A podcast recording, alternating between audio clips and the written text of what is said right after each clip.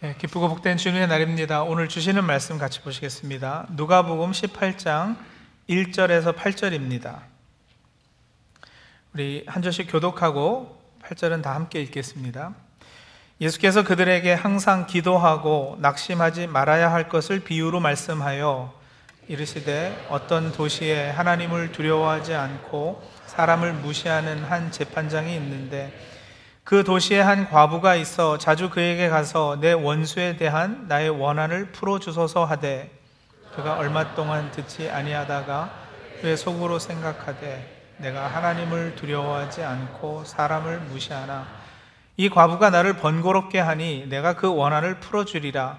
그렇지 않으면 늘 와서 나를 괴롭게 하리라 하였느니라.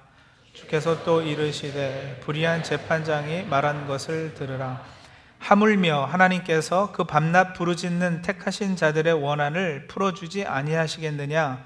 그들에게 오래 참으시겠느냐? 내가 너희에게 이르노니 속히 그 원한을 풀어주시리라. 그러나 인자가 올 때에 세상에서 믿음을 보겠느냐 하시니라. 아멘. 네, 오늘 비유 역시도 신앙생활 좀 하신 분들은 자주 들어보시기도 했고, 그래서 그 내용을 이미 잘 알고 있다고 생각하는 비유입니다.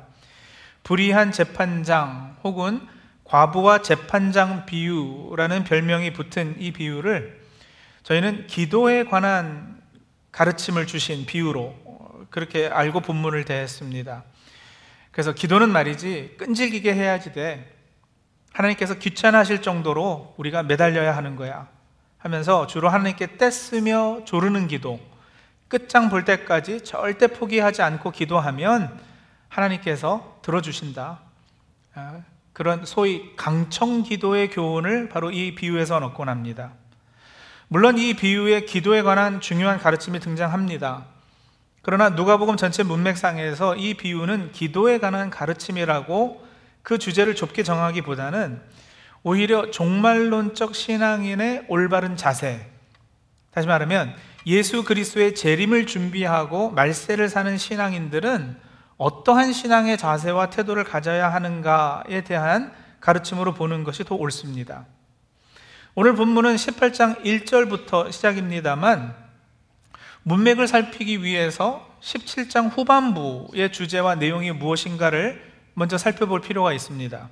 17장 20절에 보시면 바리새인들이 주님께 묻습니다. 하나님의 나라가 어느 때에 임하니까? 하나님의 나라가 어느 때에 임하니까? 이 질문으로 시작해서 하나님의 나라가 임하는 때, 마지막 종말의 때, 예수님의 재림의 날, 그것에 관한 주제가 오고 갑니다.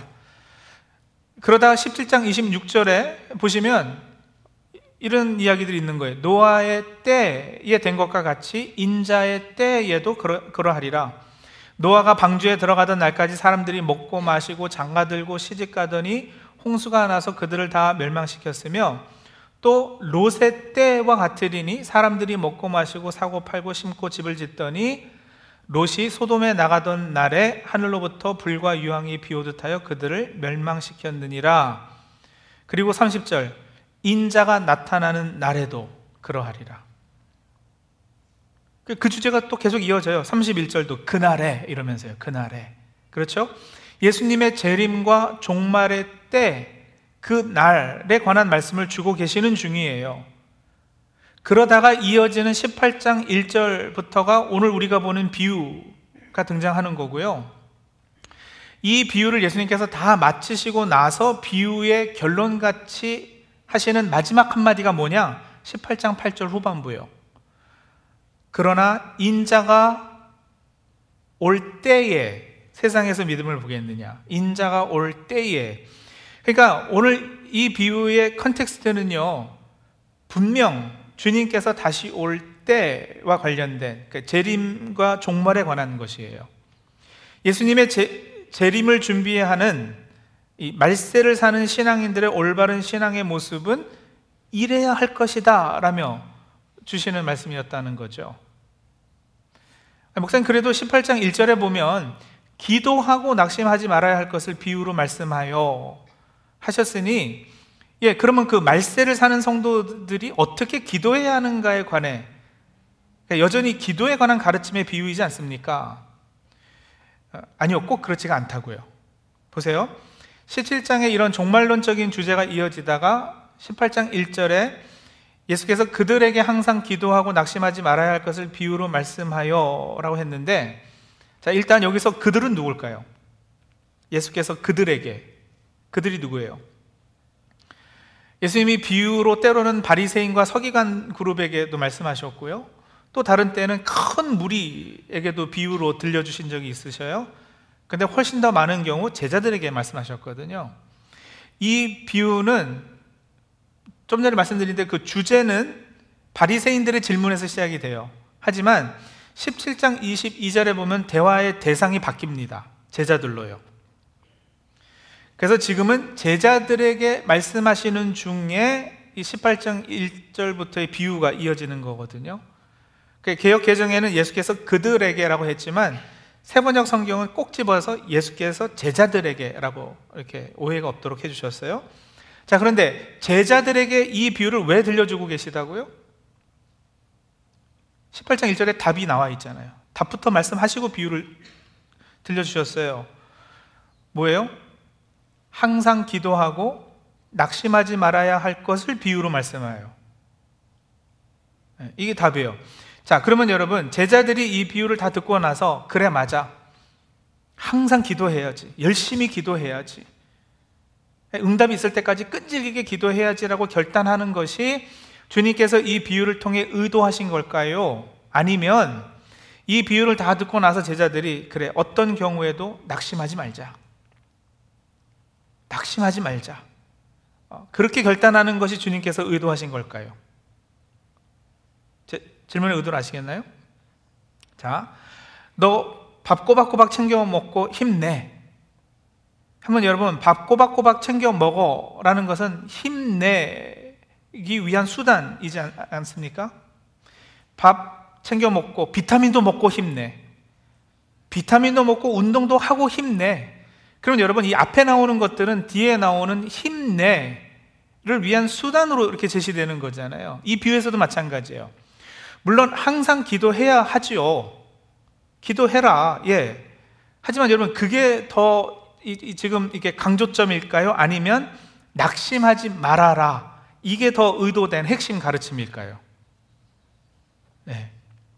기도하고 낙심하지 말아야 할 것을 비유로 말씀하셨다. 이거는 여러분, 기도해서 낙심하지 말 것을, 기도하면서 그것을 통해서 낙심하지 않을 것을, 기도하는 것이 낙심하지 않을 것을 도울 방법으로 수단으로 제시되고 있는 거예요. 그 강조점이 낙심하지 말아라 여기가 있어요. 그러면 여러분 궁금하잖아요. 제자들이 왜 낙심하는데요? 왜 낙심하는 것을 지금 예수님께서 어, 염려하실까요? 어떤 상황이 어떻게 돌아가고 있기에? 자, 이제 십자가에 달리시고 부활하신 주님께서는 승천하실 거예요. 제자들을 떠나실 겁니다. 그리고 떠나시면서 다시 오겠다고 재림을 약속하셨어요. 그래서 제자들뿐만 아니라 초대교회 성도들, 초기 기독교인들은 자신들이 살아 있을 때 주님의 재림이 이루어질 것으로 기대했어요. 근데 이게 어찌된 일인지 재림이 자꾸 지연되는 거예요. 같이 신앙생활을 하던 사람들도 하나둘씩 하나님의 부르심을 받고요. 약속하신 주님은 오시지 않고 당시 그들이 살던 사회, 세상에서는 아, 저것들 예수 믿는다고 점점 더 심한 박해와 또 핍박을 당하게 되는 거예요. 히브리서 11장 후반부에 당시 초대교회 성도들의 실제 삶의 모습이 얼마나 힘들었을까? 그들의 고난의 정도를 엿볼 수 있는 그 부분이 몇 구절 등장합니다. 히브리서 11장 35절 중간부부터 제가 읽어 드릴게요. 또 어떤 이들은 더 좋은 부활을 얻고자 하여 심한 고문을 받되 구차히 풀려나기를 원하지 아니하였으며 또 어떤 이들은 조롱과 채찍질 뿐 아니라 결박과 옥에 갇히는 시련도 받았으며 돌로 치는 것과 톱으로 켜는 것과 시험과 칼로 죽임을 당하고 양과 염소의 가죽을 입고 유리하여 궁핍과 환란과 학대를 받았으니 이런 사람은 세상이 감당하지 못하느니라. 그들이 광야와 산과 동굴과 토굴에 유리하였느니라. 예, 분명 히브리서 기자와 동시대에 살았던 초대교회 성도들이 겪었던 박해와 핍박의 묘사예요. 그러니까 곧 주님 떠나시고 나서 그런 상황이 제자들에게, 초대교회 성도들에게 이루어질 거란 말이에요. 낙심할 만하지 않아요?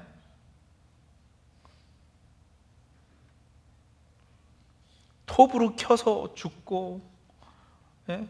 조롱당하고, 채찍질 당하고, 시험과 칼로 이, 이, 여러분 신앙이고 하나님이고 뭐고 다 포기하고 싶어질 만도 한 거예요.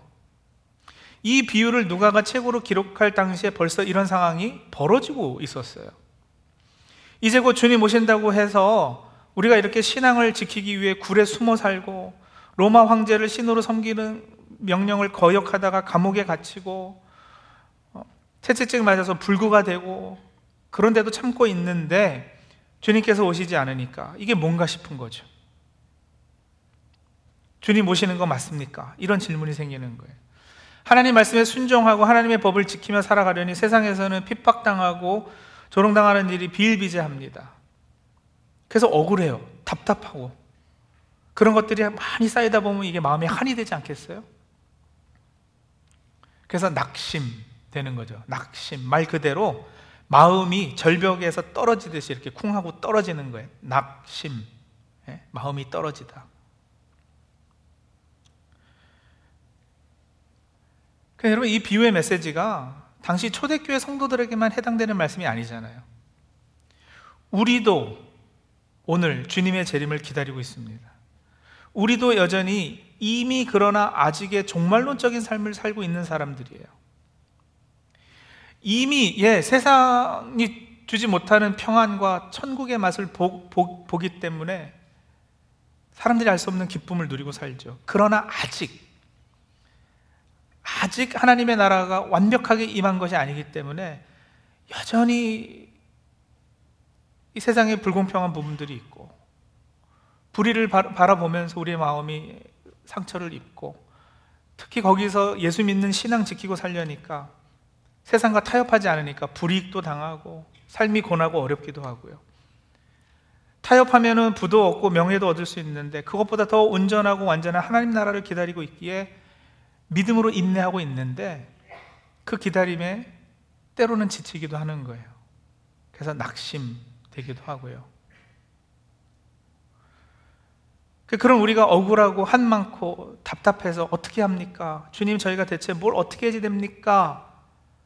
라고 이렇게 울부짖게 될 때 여러분 그러지 않아, 않으세요? 일단 우리 예수 믿는 개인으로서도 그렇잖아요.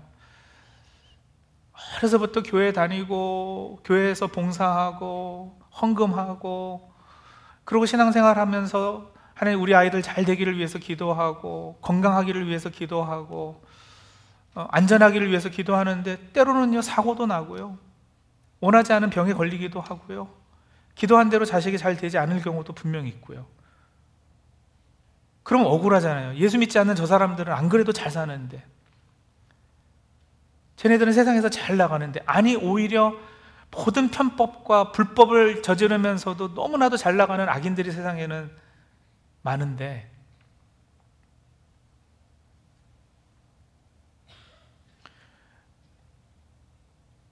우리 그런 개인의 경험을 벗어서 세상을 바라봐도 그렇잖아요. 여러분 이 세상에 얼마나 불공평한 게 많아요. 얼마나 불의한 세상에 우리가 살고 있어요. 한쪽은 너무 많이 먹어서 살 빼야 되는데 한쪽은 애들이 바짝바짝 말라서 죽어가고 있고요. 전쟁이 나면은 제일 앞서서 싸우는 젊은 청년들은 늘 힘없고 배경 없는 집안의 아이들이고 그렇게 전쟁 나가지고 고아와 과부들이 생기면 그 삶은 얼마나 또 고대요. 여러분 세상에 이렇게 악이 만연한데 하나님이라는 분이 계실까? 고민되는 건 어쩌, 어떻게 보면 당연한 거 아니겠어요? 세상에 이렇게 비참한데 선하신 하나님이 계시다? 그거 못 믿겠다는 사람들이 그래서 많은 거 아니겠느냐고요. 근데 그렇게 답답하고 억울해서 한이 쌓여서 하나님 앞에 울부짖을 때 그때 그런 사람들을 향해서 예수님께서 주시는 답이 이 비유에 담겨 있는 거예요. 비유에 등장하는 인물이 세 명이에요. 과부와 재판관과 과부에게 해를 끼친 사람. 여기서 사건의 당사자는 과부하고 그녀에게 해를 끼친 사람인데 과부에게 해를 끼친 사람은 원수라고 3절에 번역이 되어 있어요. 근데 원래 뜻은 송사하는 사람이라는 뜻이에요. 과부는 사회적 약자의 전형 아니겠어요? 제일 힘없는 사람이에요. 그래서 이 송사하는 원수에게 억울함을 당하고 있어요. 그리고 한 명이 더 등장하는데 재판장이죠. 이 재판장은 부당하게 침해당한 권리를 되찾아주는 기능을 해야 되는 사람이에요.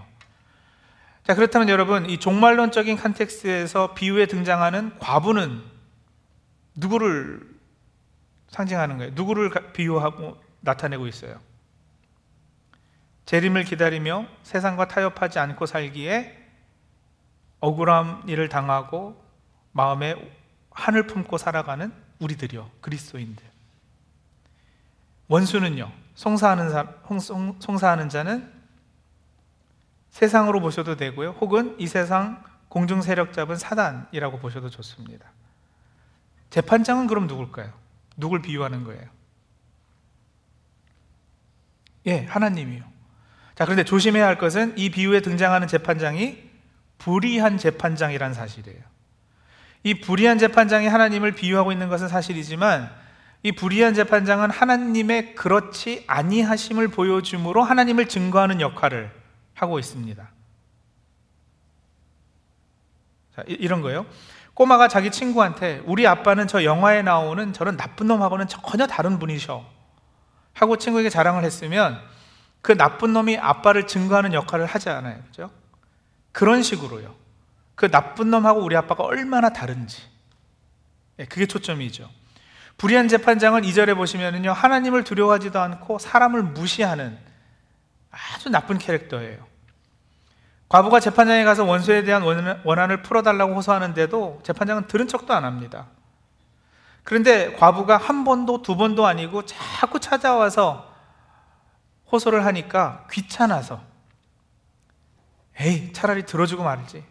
괴로워서 못 견디겠네. 이랬다는 거 아니겠어요? 5절이에요. 이 과부가 나를 번거롭게 하니 내가 그 원한을 풀어주리라. 그렇지 않으면 늘 와서 나를 괴롭게 하리라 하였느니라. 4절에 보시면 재판장이 속으로 생각하는 장면이 나와요. 얼마나 못된지 우리가 볼 수 있는데요. 내가 하나님도 두려워하지 않고 사람도 무시하지만 그렇지만 과부가 자꾸 찾아와 번거롭게 하면 내가 괴로우니까 그러니까 과부의 원수를 갚아주지 뭐. 이게 이제 그의 속사정이거든요. 철저히 이기적인, 자기 중심적인 사람이에요. 자, 그러나 이제 7절을 보세요. 7절이 어떻게 시작이 됩니까? 하물며 라고 시작이 되잖아요. 하물며. 하물며가 뭐예요, 여러분? 영어로는 그 뉘앙스를 제일 잘 살릴 수 있는 번역이 아마 how much more 될것 같아요. How much more? 예? 하물며 내가 얼음이 꽁꽁 어는 한 겨울에도 반소매를 입고 다닌 사람인데 하물며 여름에 아이스와터 한잔 마셨다고 감기 걸리겠냐? 하물며 내가 50만 불 뇌물 준다고 해도 꿈쩍하지 않은 사람인데 하물며 5천 불 준다고 내가 내 양심을 속이겠냐? 그게 하물며 앞에 말한 것하고 비교해서 뒤에 말하는 사실을 한층 더 강조할 때, 멋지모 이쪽이요 할 때, 또 이쪽과 저쪽과 비교가 사실은 되지도 않을 때, 그 중간에 하물며 집어넣어요. 불의한 재판장은 철저히 자기가 괴로울까 봐서 아주 이기적인 이유에서 과부의 원한을 풀어주었다. 하물며 우리 하나님께서 우리 하나님이 어떤 분이신데 하물며 하나님께서 그 밤낮 부르짖는 택하신 자들의 원한을 풀어주지 아니하시겠느냐? 이 못돼 먹은 재판장도 자꾸 찾아와 번거롭게 하니까 귀찮아서라도 괴로워서라도 원한을 풀어준다면 하물며 선하신 우리 하나님께서 밤낮 부르짖는 자녀들의 원한 그거 안 들어주시겠느냐? 강조되는 것은 하나님의 너무도 불의한 재판장과 같지 않으심이에요. 하나님은 신실하세요. 약속하신 바를 꼭 이루시는 분이세요. 주님께서 재림하실까? 예. 더디다 생각되어도 분명 우리 주님 다시 오실 겁니다. 그리고 그때 모든 원한이 갚아지겠습니까? 예, 그렇다는 거예요. 우리의 억울함이 그때 다 해결될까요? 예, 그렇다라는 거예요.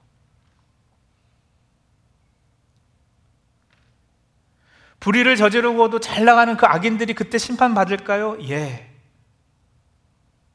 그러나 예수님을 변호사로 둔 우리는 그때 변호받을까요? 우리는 보호받을까요? 그래서 구원의 바늘에 서게 될까요? 예. 그렇다는 거예요. 그래서 이 세상에서 그렇게 낙심되고 억울한 일들이 많아도 언젠가는 이 모든 것이 하나님의 공의에 의해 해결되고 풀릴 것이다. 예,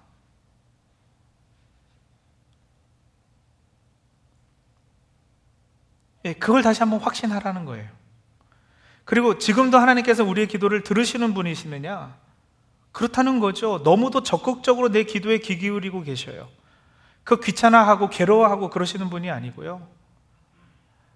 너무 간절해서 가슴 아파서 하나님 앞에 무릎 꿇고 나아가면 그 작은 신음에도 우리 하나님은 응답하시는 분이시다라는 거예요.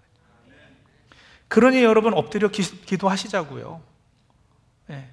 못돼 먹은 재판장도 자꾸 찾아오는 과부의 청을 들어주는데 하물며 우리 기도 듣기를 기뻐하시고 어떻게든 우리에게 잘 대해주시기를 원하시는 아버지 되신 하나님께서 밤낮 울부짖으면 우리의 청을 들어주지 않으시겠어요?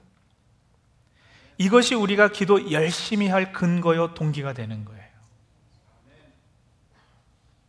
그래서 이 비유의 초점은 여러분 기도하는 인간에 맞춰진 것이 아니라 기도를 들으시는 하나님이 어떠한 분이신가에 맞춰져 있어요. 내가 기도 열심히 하면 하나님이 응답하신다? 아니요, 그거는 기도의 원리를 반대로 알고 계시는 거예요. 내가 기도하면 하나님께서, 내가 열심히 하면 하나님께서 응답하시겠지. 그래서 내가 무엇을 하고 안 하고에 근거해서 하나님이 움직여지는 거, 여러분, 이거는요, 그거는, 그건 율법주의고, 내가 주인 된 거고, 내가 하나님을 움직이는 주체가 된 거잖아요. 아니에요. 하나님이 신실하신 분이시기에 우리는 늘 기도하면서도 낙심하지 않을 수 있는 거예요. 예. 그래서 이 비유에서 굳이 주인공을 찾으라면 과부보다는 재판장이라고 답하는 것이 옳고요.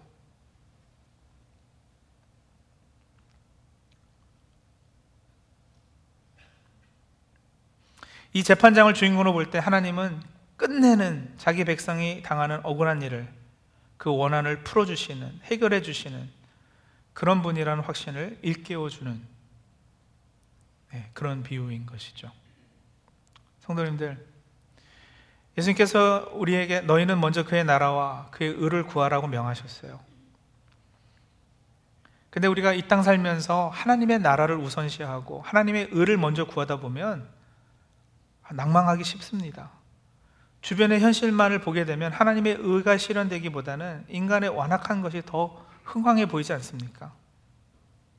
또 말씀드리지만 세상의 악인들이 더 잘 살고요. 더 잘 나가고 어쩔 땐 하나님께 정의를 부르짖는 기도가 전혀 응답되지 않는 것 같아 보이기도 해요. 근데 그렇기 때문에 예수님께서 이 불의한 재판장 비유로 오늘 우리에게 확신시켜 주시는 거예요. 하나님은 우리 기도에 귀 기울이시는 분이시고 우리의 기도에 응답을 속히 하는 분이시고 그리고 우리가 보기에는 뒤집어질 것 같지 않은 이 세상의 불의와 불공평함이 우리 주님 오시는 그때 그날 네, 완전히 뒤집어져서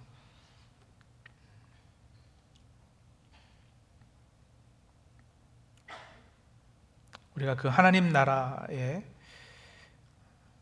백성으로 서게 될 것이다 라는 것이죠 그러니 신실하신 하나님 모든 것을 다 주관하고 계시는 그분의 손에 맡겨드리고 그분의 선하심에 예, 의지하는 그런 종말을 살며 주님의 재림을 기다리는 우리 올바른 신앙 제사는 바로 예, 그것이라는 겁니다.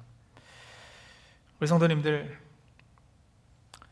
불완전하고 죄가 많고 공평치 못한 이 세상은 분명 언젠가는 끝이 오고야 말 것입니다.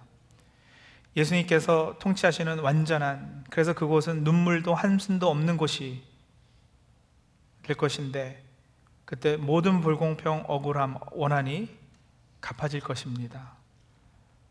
그 하나님 나라는 분명 어, 이 땅에서 이루어집니다. 그러니 성도님들 말씀 지키고 세상과 타협하지 않으려고 애쓰십시오. 예, 그러다 박해와 핍박이 있고 손해를 본 부분이 있더라도 꼭 그리하십시오. 이 종말론적 신앙을 지키십시오. 그러면서도 낙심하지 마십시오. 우리 하나님은 약속을 꼭 지키시는 분이시니까요.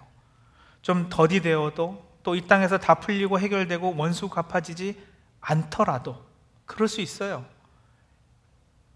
왜냐하면 그것이 다 해결되는 날은 주님 재림하시는 날이니까요. 그래도 믿음에 전진하시는 저 우리 성도님들이 다 되시기 바랍니다. 그런데요. 그런데 인자가 오실 때 세상에서 믿음을 보실까요? 그게 숙제라고요. 기도하죠.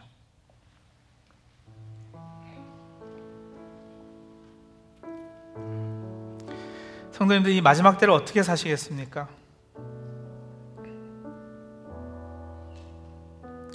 신앙생활하면서 하나님께 원망하고 불평하고 억울함을 품은 적 분명 있으시죠? 내가 이렇게 열심히 신앙생활 하는데 하나님은 왜 내 소원을 들어주시지 않는가? 이렇게 하나님의 공의는 더디 이루어지는 것 같을까? 아니, 안 이루어지는 것 같을까? 그래서 낙심하는 경우가 있습니다.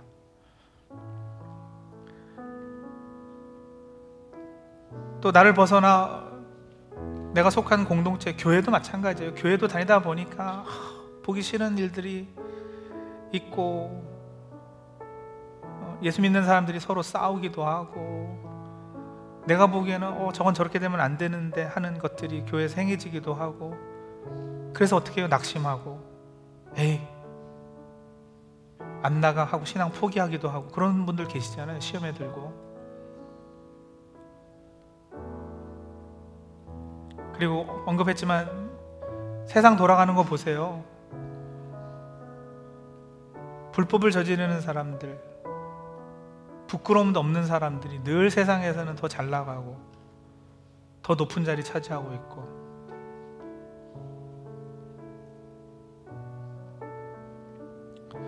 여전히 세상에 기근과 전쟁과 입에 담을 수 없는 악이 존재한다는 것에 우리는 하나님께서 과연 이 세상을 통치하고 계시는지 주권자이신지 의심이 들 때가 있어요. 근데 그런 마지막 때를 사는 성도들이 낙심하지 말라고 오늘 이 비유를 저희들에게 주셨습니다.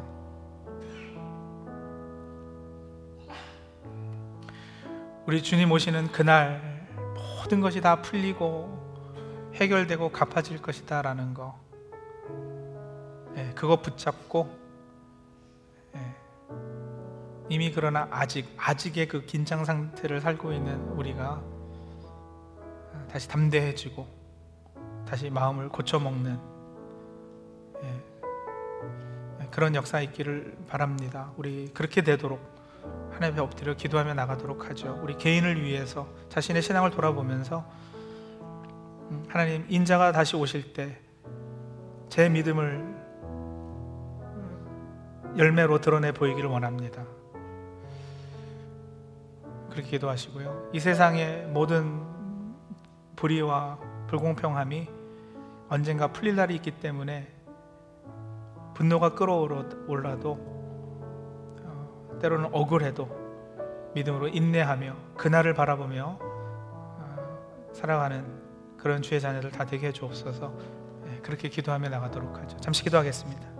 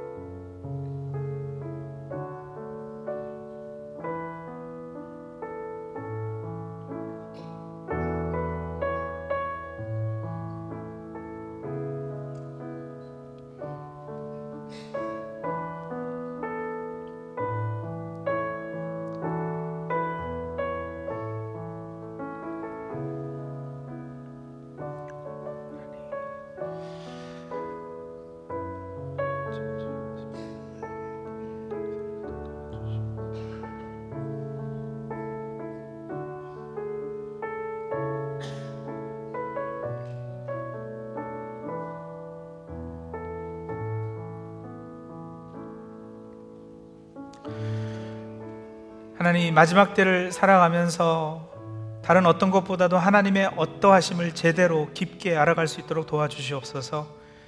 다시 십자가에서 확증해 주신 그 사랑으로 충만해지고 다시 은혜만을 우리 모든 행위에 동기 삼게 도와주시옵소서.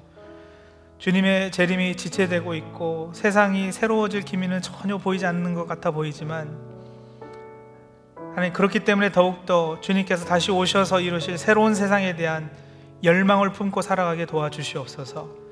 그 열망이 곧 믿음일진데 그 믿음 안에서 하나님 앞에 기도하고 또 봉사하고 신앙생활하면서도 낙심치 않는 주의 백성들 다 되게 도와 주시옵소서. 예수님의 이름으로 기도합니다. 아멘.